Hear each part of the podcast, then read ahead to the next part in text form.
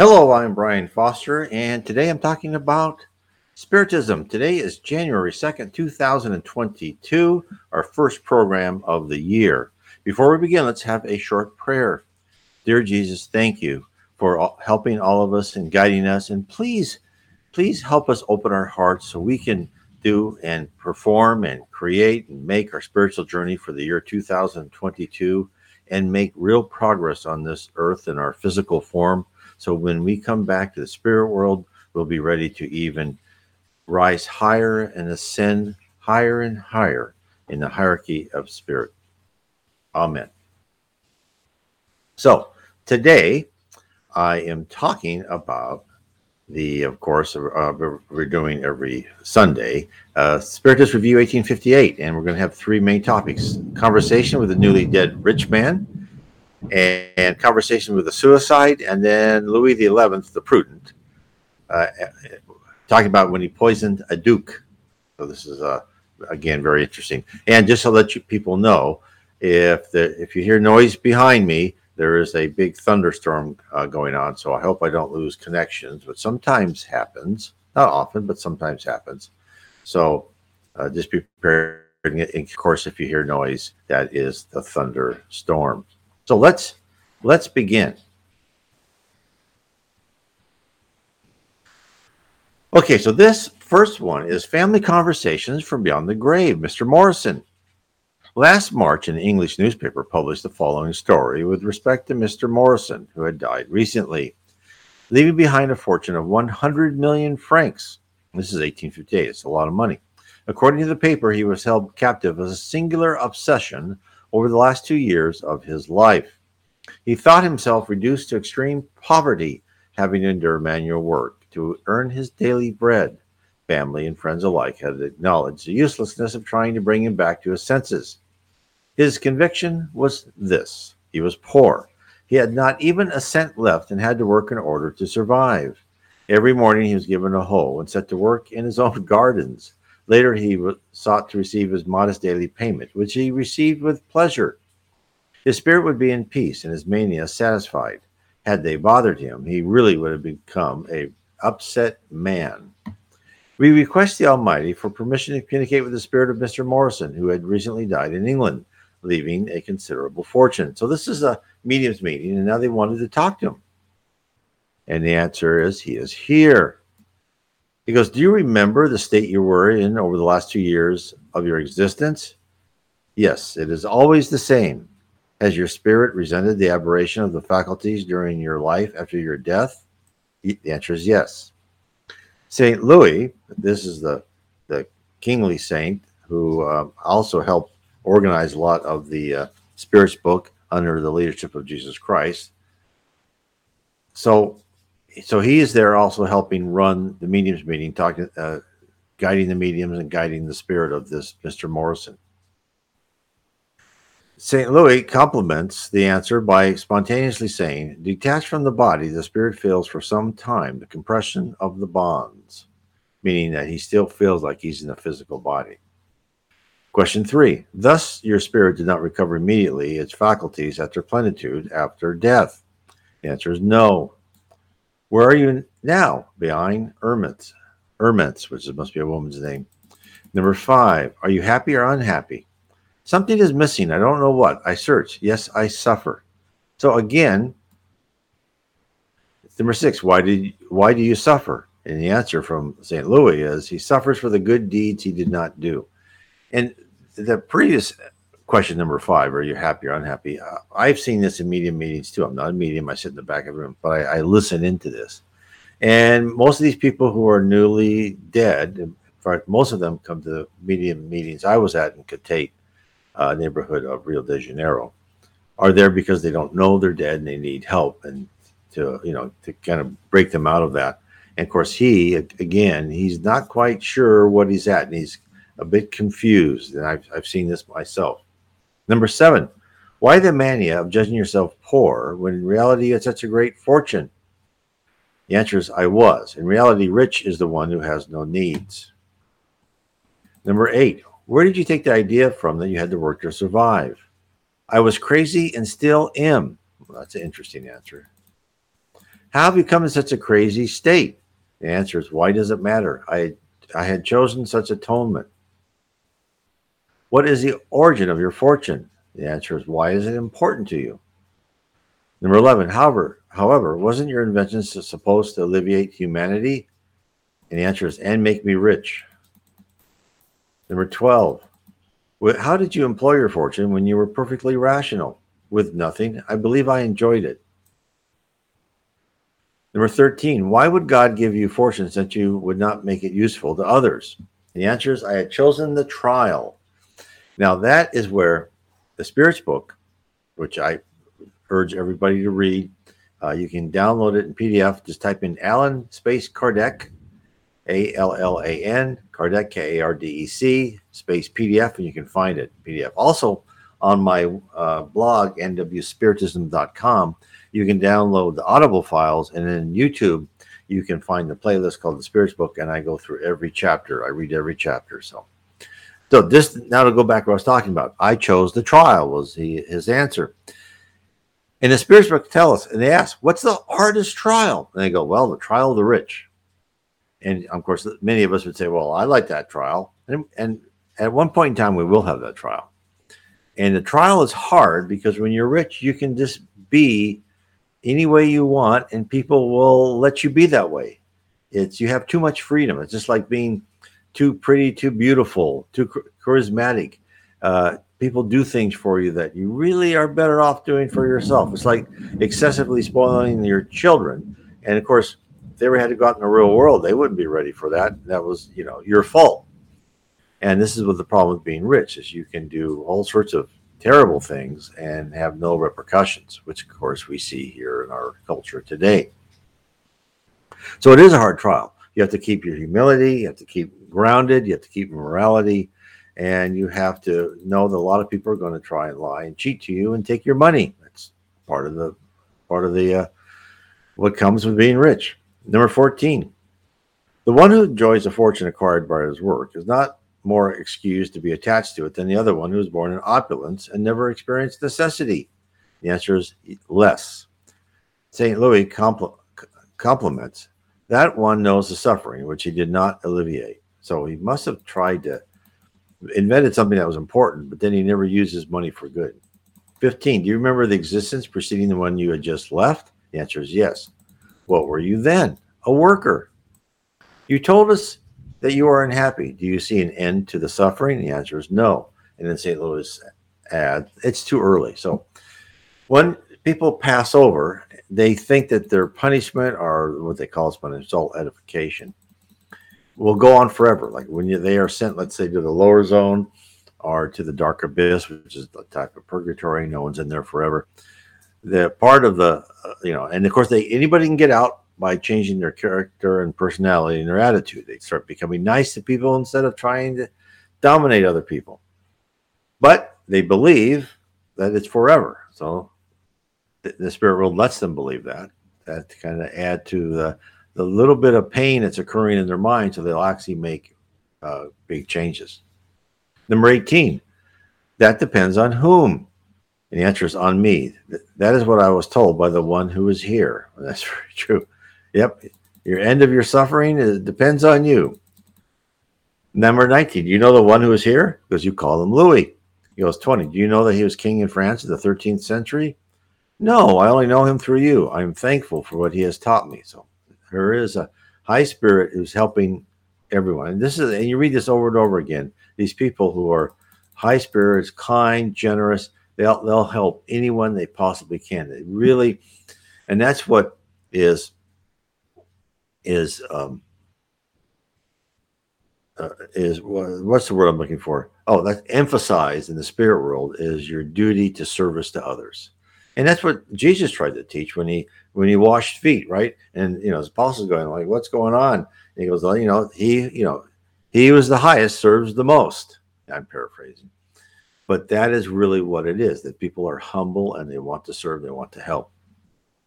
Number twenty-one do you believe in another corporeal existence? The answer is yes. If you have number 22, if you have to be reborn in a corporeal life, on whom shall your future social position depend? The answer is on me, I suppose. I've chosen so many times that this can only depend on me. And here's the observation by Allan Kardec the words chosen so many times are characteristic. His present state proves that, despite the numerous existences, he has not progressed much, and that for him is always a restart. Number 23. Which social position was, would you choose if you could restart? Low is the answer. Progress is safer. One is only in charge of oneself. Very, very true. Here's question 24. This is to St. Louis. Wouldn't there be a feeling of selfishness in the choice of a humble position where one only carries the burden of oneself? The answer is nowhere one has the burden of only oneself. Man responds to all those around him who surround him, and not only for those whose education was entrusted to him, but also for the others. The example does everything wrong. Number 25, this is back to Morrison. And this, uh, before I leave that, this is true. I mean, no matter what position you're born into, um, that is you're always you're always interconnected. Oh, let me uh, show this question here. Just notice. Okay, this is uh, a, a question. I was told by three mediums I'm going to be very wealthy in the near future. It's all I've been thinking about lately. Nothing yet, but I want to help others with my fortune. So yes, and that's the way to think. And and keep yourself grounded. And um, in one of our, a long time ago, before I ever met my wife, my wife was told that she was going to be wealthy. And I, you know, never believed anything she said until things she started saying, other things started saying came true. And that's when I found Spiritism. But what we found out, which I believe, because I'm still not wealthy, uh, is that we are wealthy by um, being able to uh, explore and discover and work on spiritism. So there's different ways of wealth, but if you can keep yourself grounded and humble and help others, and um, then you're in great shape. It's it's a hard trial. If you've been told by three mediums, then I would say that's a definitely uh, choice, and you're going to have that choice not when you're born, but later in life, which is actually a good way because that way you have a good foundation, a moral foundation. So if you can keep that and keep helping others, even though, and just be prepared because we've seen this. When you help others, don't expect thanks, don't expect gratitude. Just help others for that sake because um, people, you know, people are people and don't expect anything back. Just help others the best you can. Anyway, thank you for that comment. It's interesting. Okay, um, uh, let me carry on.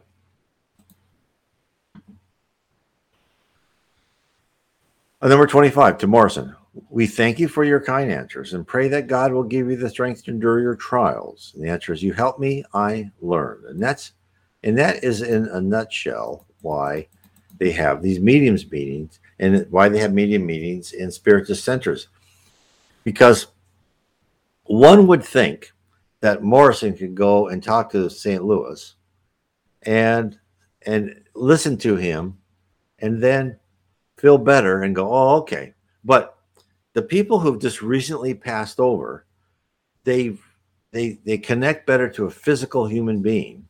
And that's why the spirits will take them into these mediums meetings because they want because they they want that closeness, they want that uh, that example and that that confirmation from a physical human being. A spirit they're not on the same level. It's like one kid talking to another kid. Your child may talk to you and go oh, i don't know about that. They'll talk to other children of course who know nothing but they'll believe them before they believe you. And that's kind of the same thing. And here's the observation by Allan Kardec the state of the spirit is easily recognized from the answers above they are short and when not monosyllables they have something of somber and vague. A me- melancholic madman would not speak differently. That persistence on the aberration of the ideas is a no- notable fact, but which is not constant, or sometimes present a completely diverse character. We will have the occasion of giving several other examples where the different forms of madness are studied. Okay, now the next one is family conversations from beyond the grave, the suicide of the Samaritan baths. And just before I leave that first meeting, and this is something where mediums, and of course, people like the one who just told me that three mediums he's going to be wealthy. Uh, usually, mediums won't tell you that. Now, I've just said that my wife found out, but that was during a, a, uh, a medium. Actually, a medium told her that too, and during her NDE. But usually that doesn't happen. Usually, uh, mediums will connect with spirits on their own level. And therefore, the lower the level of spiritually a medium, they'll talk to a lower level spirit, and a lower level spirit will tell you things like you're going to be wealthy or your treasures buried uh, somewhere or something like that. Higher spirits will mostly talk to you about your moral and uh, how to improve yourself, and they'll talk to you like that teacher in uh, in seventh or eighth grade who said, "Come on, uh, I expect more from you," right? And kind of the one you probably didn't like, but as you got older, you found, oh, I, I learned from her or him. So that's usually the way they, they talk to you. And they don't give you a lot of uh, flattery. And so the same thing. So if you are going to medium and you get a lot of flattery, then you, I would suspect the message. And, and this is the other message I want to give is for mediums. And mediums really need, if you should read the mediums book, I'm sure many have by Allan Kardec, the book of mediumship. And you need to understand the level of the spirit you're talking to because I've seen you know many books, many channeling from media uh, by mediums from spirits who talk about the universe and what's going on, and I go, I don't think so, and I believe that they're talking to uh, slightly ignorant, not mean spirited or like that, but mediums will channel uh, um, spirits will channel through mediums, and they will propound on some wisdom they have, even though they don't know, right? Because it's just uh, Spirits are the same as humans on earth. There are ones that will just talk and go on and on and not know what they're talking about. And the same thing will happen as mediums are channeling the spirit. And many mediums will just automatically assume, oh, this spirit must be a, a genius because he's a spirit. No, that doesn't happen that way. So just, you know, something to keep in mind. Okay, the suicide of a Samaritan baths. The newspapers have recently published the following fact. Yesterday, April 7th, 1858, around 7 p.m., a man about 50 years old, decently dressed, showed up at the Samaritan house asking for a bath. A servant, worried about the customer's silence for more than two hours, decided to enter the bathroom to make sure that he was okay. He then witnessed a horrific spectacle. The unfortunate man had cut his own throat with a clasp knife. The bath water tinted by blood. His identity could not be established, and his body was transported to the morgue. We thought we could have a useful lesson for our own instruction on talking to the spirit of that man. We then invoked on April 13th, just six days after his death. Now, that's awfully fast after his death. Usually they're very confused.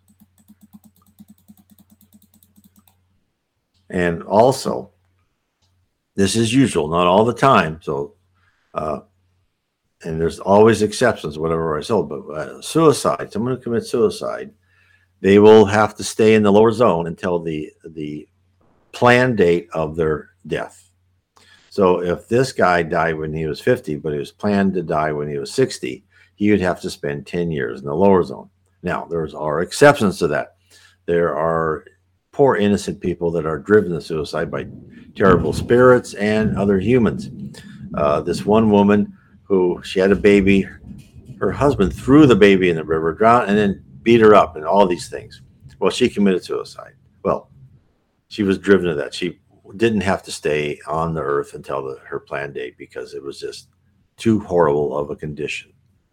So there's always exceptions, but but usually, as a general rule, this is how it works. And again, he would be very confused that soon after his death. Okay, let me go with question one or statement one. I asked the Almighty God to give permission to the spirit of the person who committed suicide on April 7, 1858, in the Samaritan bath to communicate with us. The answer is wait, and after some time, here he is. Here's the observation by Allan Kardec. In order to understand this, it is necessary to know that in all regular sessions there is a familiar spirit of the medium or of the family who is always present without the need to call him. It is him who sends for the evoked ones, and according to the more or less elevated condition, serves as a messenger or gives orders to spirits who are inferior.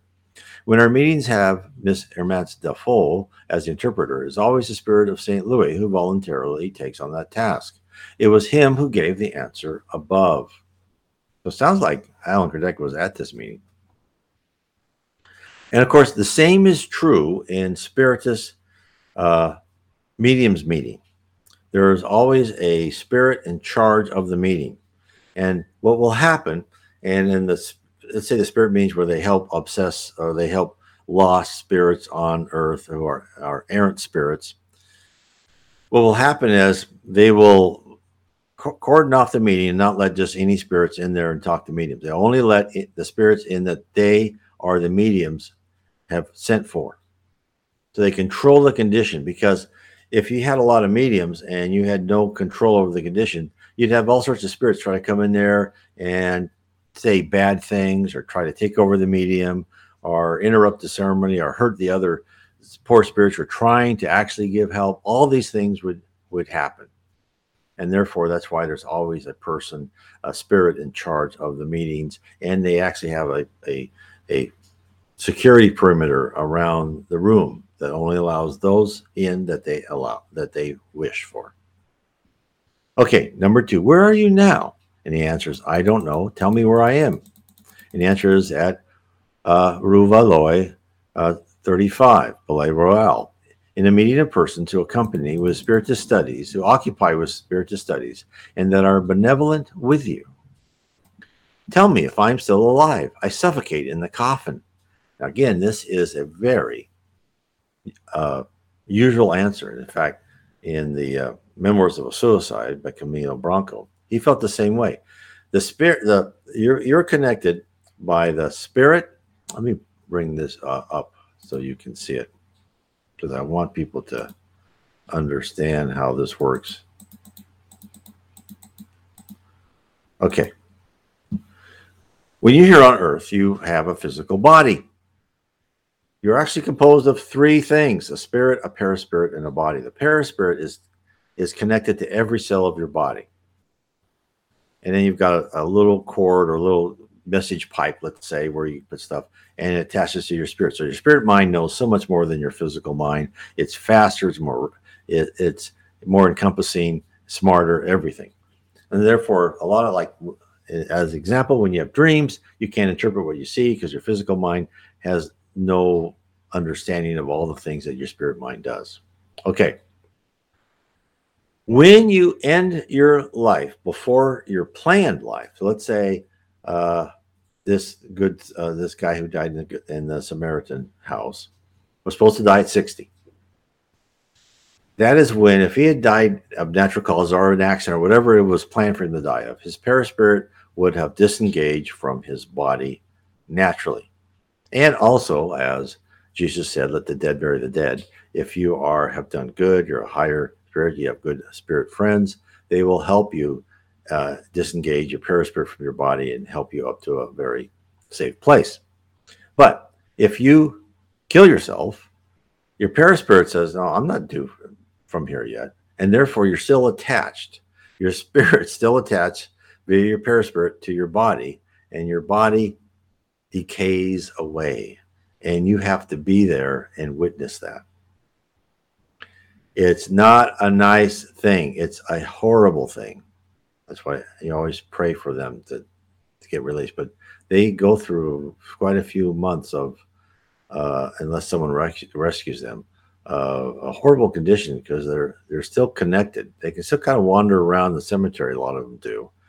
Um, there's always exceptions to everything I say, but I'm just saying that kind of a general thing of what happens. It's it's not a, a pleasant experience. So that's why you want to say never end your life early because you're here on a program that you signed up for. Usually you, you've signed up for that and you need to follow it through.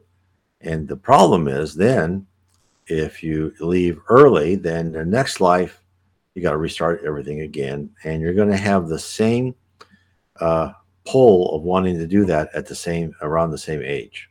And you're going to have to, you're going to have to fight that off. So I want to make sure you knew that because I think that's an uh, an important important point. So uh, you're here for a purpose, and some, sometimes the purpose is really tough, and your trial is really tough. And God bless you because you know I can all I can say all the words I want to, saying we're just here for a short while. We're immortal. Eighty years on Earth is a short time, but being in the middle of these traumatic episodes is not easy. Okay, I'll carry on. Uh, number four, who invited you to come to us? I feel relieved. So he didn't even answer the question. He's just trying to, um, he, he's just answering. Number five, what made you commit suicide? Am I alive? No, I'm in my body. You don't know how much I suffer. I suffocate.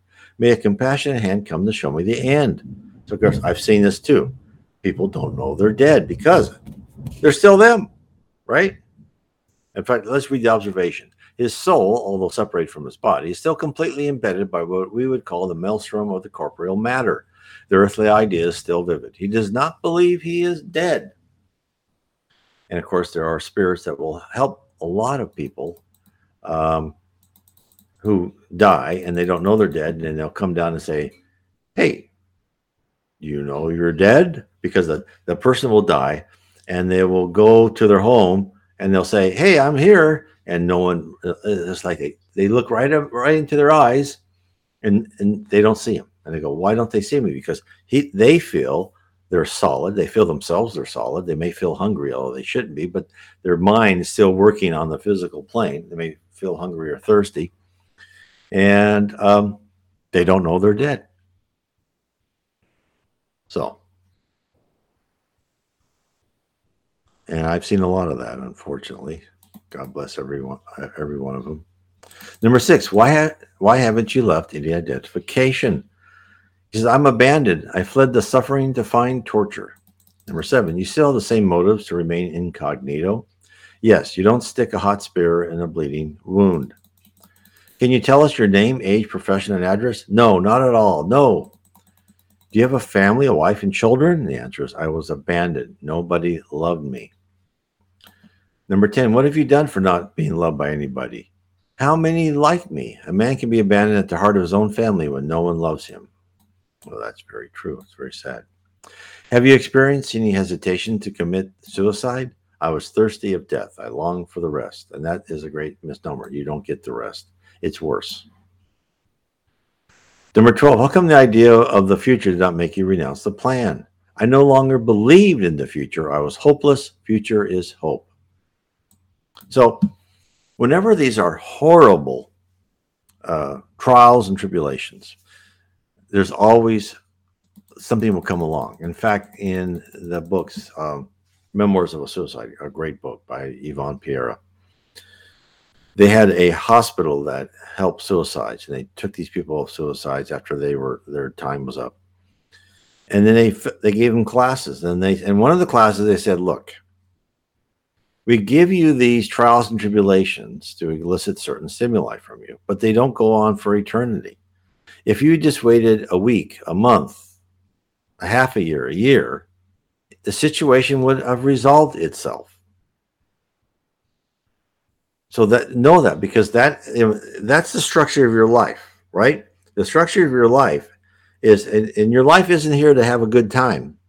Your life is here to go through separate classes in the school of life for what end to make yourself a perfect spirit to, to, to take out your primitive emotions and replace those with civilized emotions love charity fraternity and get rid of hate and anger and envy and, and pride and selfishness so those are all things that's what so you know your education you don't stop when you're done with with school. No no it's just more. You're always learning. And you have no choice in the matter because they the things will happen to you no matter if you want them or not.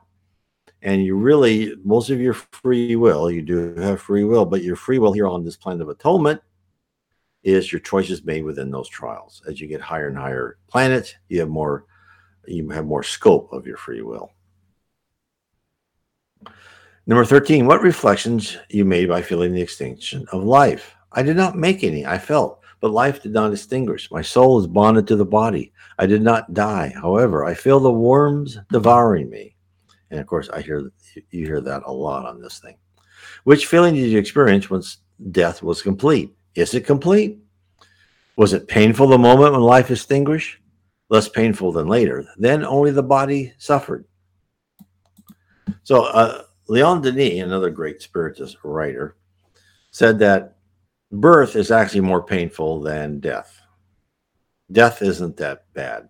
And in fact, a lot of times you read where people will die, uh, like uh, like the the book I'm reading on Tuesday, where this man who tried to rescue this little street urchin ran into the center of the street. This is back in uh, late 19th century England, and he was run over by horse and carriage.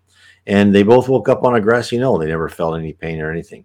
The other the other example is uh, Christians in the Roman Colosseum as they were, you know, being killed by animals. The the the Christians there, I think some of them or most of them, I don't know what percentage, they would the animal would come and you know get them in whatever grip they have, but then they would just be released from their body. They, they wouldn't feel the pain anymore. So, uh, and then they would have people help them. Oh, okay, come on, come to us. We'll take you to a rest area, and you can rest, and uh, and you're done with that life now, right? And that's what you have to think of. So, and then St. Louis continued. Answer: The spirit unloaded a burden that oppressed him. He felt the ecstasy of the pain, and questioned St. Louis: Is this a state which always follows suicide? The answer is yes. The spirit of the person who commits suicide att- attached to the body until the end of his life. Natural death is the weakening of life. Suicide suddenly interrupts it. Question Will this state be the same in every accidental death, which abbreviates the duration of the natural life, irrespective of one's will? The answer is no. What do you understand by suicide? The spirit can only be blamed for his actions. So it doesn't include an accident, like a car accident, something like that. Observation. We had prepared a series of questions which we proposed to address to the spirit of the man about his new existence. Based on his answers, they lost their meaning. It was evident to us that he had no consciousness of the situation. The only thing he could describe to us was his suffering. And I've seen that, right? You can barely, they can't communicate very well, very fuzzy. Such doubt about death is very common among the recently dead, and mainly on those who, during life, did not elevate their souls above a matter. At first sight, it is a bizarre phenomenon, but explained very naturally. If we have, if we ask a person taken for the first time to hypnotism, if they are asleep, the answer is almost always no, and the answer is logic. It is the questioner who badly formulates a question using an improper term. The idea of sleep in the common is connected to the suspension of all sensitive faculties. Well, the hypnotist, I'm, I'm uh, replacing one word with a word that more people understand, who thinks and sees, that is aware of his moral freedom, doesn't believe that he sleeps, and with effect, he doesn't sleep in the conventional use of the term. This is why he responds that he is not asleep until he familiarizes with this new way of understanding things. The same happens with a man who just died. For him, death was the nothing. Well, as it happens to the hypnotist, he sees, feels, and speak, or the uh, hypnotized, I should say, not hypnotist. Thus, for him, life continues, and he says so until he has acquired consciousness of his new state. Now, I was reading where uh, when people are hypnotized, it's really with the hypnotist is they, they kind of fool the perispirit and they connect to that perispirit, which is connects to every cell of the body, and they find a different way of communicating to the perispirit. And of course, that perispirit still only has a certain amount of communication with the spirit, but but that's why a lot of people are hypnotized. They can talk about past lives. It's like past lives regression.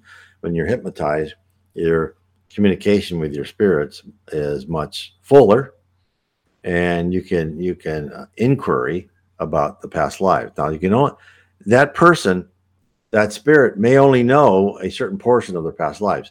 You're not allowed to know all your past lives unless you are have the spiritual maturity to uh, deal with that.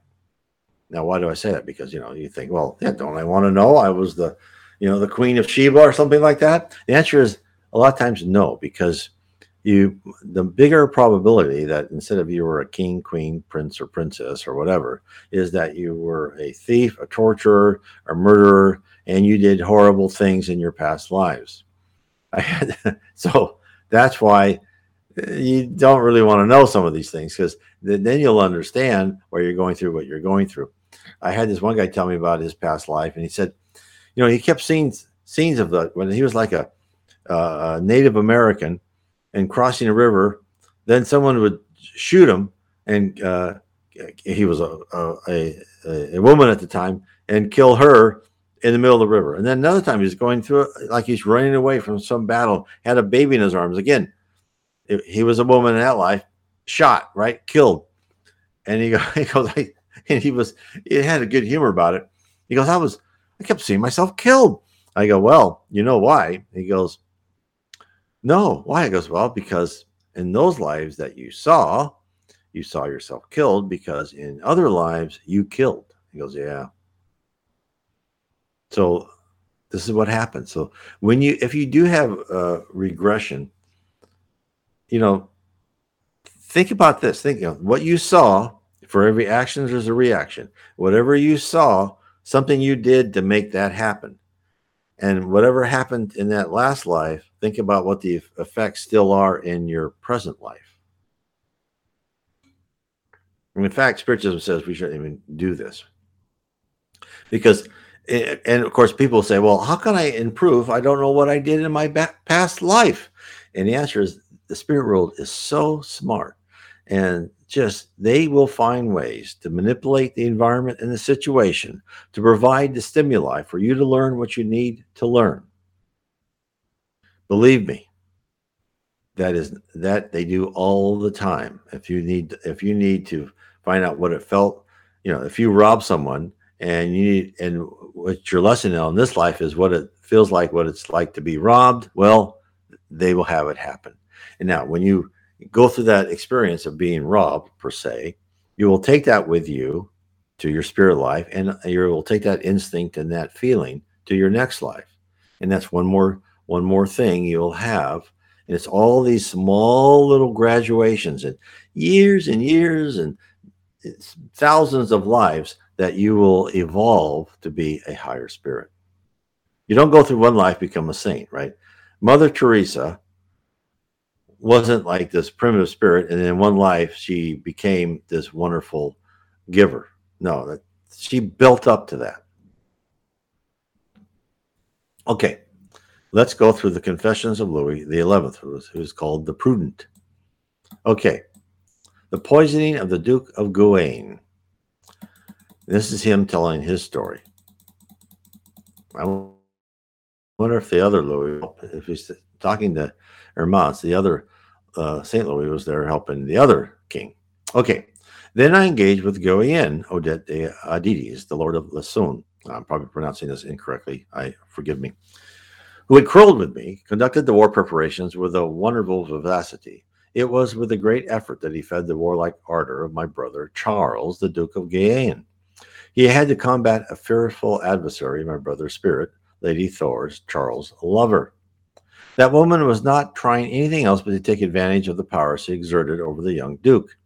Aiming at deviating him from the war, she did not ignore that the war's objective was her lover's wedding. His secret enemies had affected her by praising the beauty and brilliant qualities of the bride. This is enough to persuade her that her disgrace was certain if that princess married the Duke of Guyenne. Sure about my brother's passion, she resorted to tears, prayers, and to every extravagance of a woman lost in such a situation. The coward Charles gave in and communicated his new resolutions to Lasson. Lasson immediately communicated the Duke of Brittany and all others also interested. They became alarmed and sent representations to my brother. That did nothing but deepen him once again in his irresolution. The favorite, however, and not without difficulty, was able to dissuade him of the war and marriage again. Such then, the death of the favorite was decided by all the princes. Afraid my brother would attribute her death to Lasson, whose antipathy towards Mrs. Thouars was known to him, they decided to conquer Jean Foy de Voy, a Benedict monk, my brother's confessor and abbot of Saint Jean d'Angely. This man was one of the greatest enthusiasts of Miss Thor's, and nobody ignored his hatred for Lasson, whose political influence he envied. So this is this is a court intrigue. So again, if you want to be a king or a queen, this is what you're going to get. You're going to get all these court intrigues, and you're going to get surrounded by Horrible people. It was unlucky that my brother would attribute to him the death of his lover, since that priest was one of her favorites who deserved the greatest trust. So already the people around his brother were saying, okay, he's got to go to war, and we're going to get rid of the woman who's trying to stop him from going to the war and also marrying someone else. Since his thirst for greatness was the only thing that attached him to the favorite, he was easily corrupted. He's talking about the, the monk. For a long time, I tried to seduce the abbot, but he always rejected the offers. However, he always left the impression that I would attain my goal. He easily noticed the situation he would find himself in by doing the service the princes requested from him, and he knew it would not be difficult then of them to get rid of an accomplice. On another hand, he was aware of my brother's instability and was afraid of becoming his victim. Compromising his safety with his interests, he decided to sacrifice his young master. Taking such, and this guy's a monk. This shows you the, the people. This is human nature. Taking such a side as he had many chances of success as failure. To the princes, the death of the young Duke of Guienne should be the result of an error or an unforeseen accident, even when attributed to the Duke of Brittany and his accomplices. The favorite's death would go unnoticed, so, so to speak, as nobody would discover the motives that gave it its real importance from a political point of view. Admitting that they could be accused my brother's death, they would be exposed to the greatest danger once it had been their duty, my duty to once it would have been my duty to severely punish them. They knew I did not lack goodwill and that the people could turn against them. Then the Duke of Burgundy, not knowing what happened in Guyenne, would have been forced to become my ally or to become accused of complicity. Even in this latest hypothesis, everything would have moved in my favor. I could have said that my brother, the reckless, was a traitor criminal leading the parliament to condemn him to death by his assassination. Such condemnations, pronounced by a high tribunal, always had great results, especially when of an incontestable legitimacy.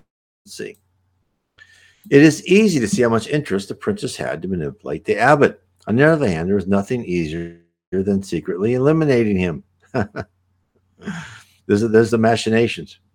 But with me, the abbot of St. Jean had more chances of impunity. His service to me was of the greatest importance, particularly at that point in time, as the formidable association which was forming, having the Duke of Guyenne at the center, should infallibly lose me. The only means of destroying it was the death of my brother, which represented my salvation. He aspired the favors of Tristan the hermit, thinking that by this he would be above him, or at least he would share my good graces and my trust in him. In fact, the princes have been imprudent enough to leave incontestable proofs of their guilt in his hands, there are multiple texts written in very vague terms, not being difficult to replace my brother's name by his favorite appearing between the lines. So, the monk who has been uh, approached by the brother of the people who want to kill the brother is showing, hey, these other people want to kill the brother. Now, King Louis also wanted to kill the brother. And now he's finding out who he can pin it on. Giving me those documents, he pushed away any doubt with respect to my innocence. He thus subtracted the only danger for being on the prince's side, and proving that I was wasn't by any means involved in the poisoning. He would no longer be my accomplishment, exempting me from any interest in killing him. There was still the need to prove that he wasn't himself involved in all that. This was a lesser of a problem. For starters, he was confidently under my protection. Besides, the princess did not have proofs of his culpability, and he could fire he could backfire the accusations as slander. Once all that was taken into account, he sent me an envoy that pretended to have spontaneously come to tell me that the abbot of St. John was unhappy with my brother. I immediately saw the advantage I could take from such an event and fell into the trap prepared by the shrewd abbot. Not suspecting that the envoy could have been sent by him, I dispatched one of my untrustworthy spies. St. John represented so well his role that my envoy was deceived. Based on his report, I wrote to the abbot in order to conquer him. He showed a lot of qualms, but although with some difficulty, I triumphed. He agreed to be in charge of the poisoning of my brother. I was so perverted that I did not hesitate in committing such a horrific crime. Henry de la Roche, Duke's squire, was in charge of preparing the peach that would be offered by the abbot himself to Miss Thouars. While enjoying a lunch at the table with my brother, the beauty of that fruit was notable. She drew the prince's attention and shared it with him. They had just eaten when Miss Thouars felt excruciating pain in her stomach soon expiring amidst terrible sufferings. My brother experienced the same symptoms, but with much less violence. It may perhaps seem strange that David had used such means to poison his master. Truly, the minor incident could spoil his plan. It was, however, the only one author, the only one authorized by prudence, as admitted the possibility of mistake. Touched by the quality of the peach, it was natural that Miss Tullis called the attention of his lover, of her lover, and offered him half. He therefore could not refuse eating it. Eating that he would eat only a small piece, this would be sufficient to provoke the initial symptoms needed. A posterior poisoning could determine his death as a consequence of the first one. The princes were taken by horror as soon as they heard about the dismal poisoning failure of the favorite. The princes were, t- they were not in the least suspicious of the abbot's premeditation. They only thought of giving the young lady's death and the disease of her lover a natural appearance. None of them took the initiative of trying an antidote to the unfortunate prince, afraid of association. In fact, such an attitude would indicate knowledge about the poison and consequently that someone was accomplished in the crime. Thanks to his youth and strength of temper, Charles resisted longer to the poison. His physical sufferings did nothing but drive him back to his old projects with more intensity. Afraid that his illness could diminish the zeal of his officers, he wanted them to renew their oaths of fidelity, as he demanded they should swear allegiance to him against everything and everyone, even against me, some of them, on fearing death, would seem close, refused to obey, changing sides to my court. Observation. In the previous issues, we saw interesting details given by Louis XI with respect to his death. The fact that we have just reported is not less notable from a historic point of view as well as respect to the phenomenon of manifestations. In fact, we had only difficulty regarding the choice. The life of this king, as dictated by himself, is incontestably the most complete that we have, and we can say the most impartial. The state of the spirit of Louis XI allows him to appreciate things in their just value today. By the three chosen fragments, one can see how he passes judgments onto himself. He explains his politics better than any of the historians. He does not acquit himself for his behavior, and his death, so sad and common to such a powerful monarch, a few hours earlier he sees an anticipated punishment. As for the phenomenon of manifestations, this work offers a special interest. It proves that the spirit manifestations can enlighten us about history as long as we know how to position ourselves in favorable conditions. We hope the publication of Louis XI's life, as well as the not less interesting of Charles VIII, equally concluded, may soon be placed side by side with that of Joan of Arc. And of course, again, this is what's interesting to find the the the true inside story of history. And in fact, this is why I'm excited about if if I get the chance of going to like the libraries in the spirit world. Because in the libraries they have history. And in the books, you can actually submerge yourself into history and be there like at the Battle of Waterloo and and hear and know what people are thinking, what people are doing, and focusing on different things. You can get a 360 degree and all the thoughts all around you of, of, of what people are doing, actions, thinking, planning, everything. So just think how how interesting that would be. I mean, I, I can't see how you'd be bored for long. Um, of course, you have a, a, you know eternity to do this. By then, you'd be doing other thing and going to probably more interesting planets. But it just shows you the the breadth of that that they can do that because every thought, everything is recorded from everybody. So as we were told by uh, the Spirit of Emmanuel, every thought is recorded. Now, what is that? Now, think of what that means. There's this huge universal database.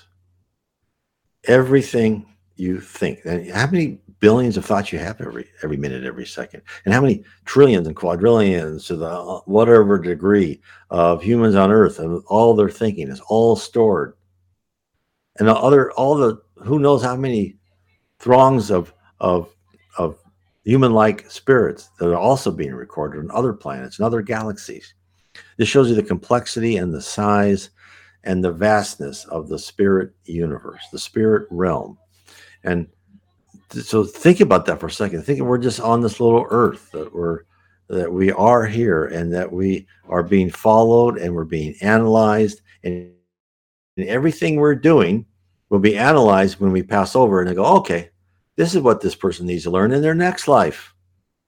So you are building, maybe unbeknownst to you, but now I'm telling you, You are building the trials and tribulations of your next life. And if you want less drama, try to learn whatever you can in this life and try to treat everyone and don't create conflicts and don't create enemies because whenever you have enemies, the spirit world will try to resolve it. And it can resolve it in this life or the next life or the life after that.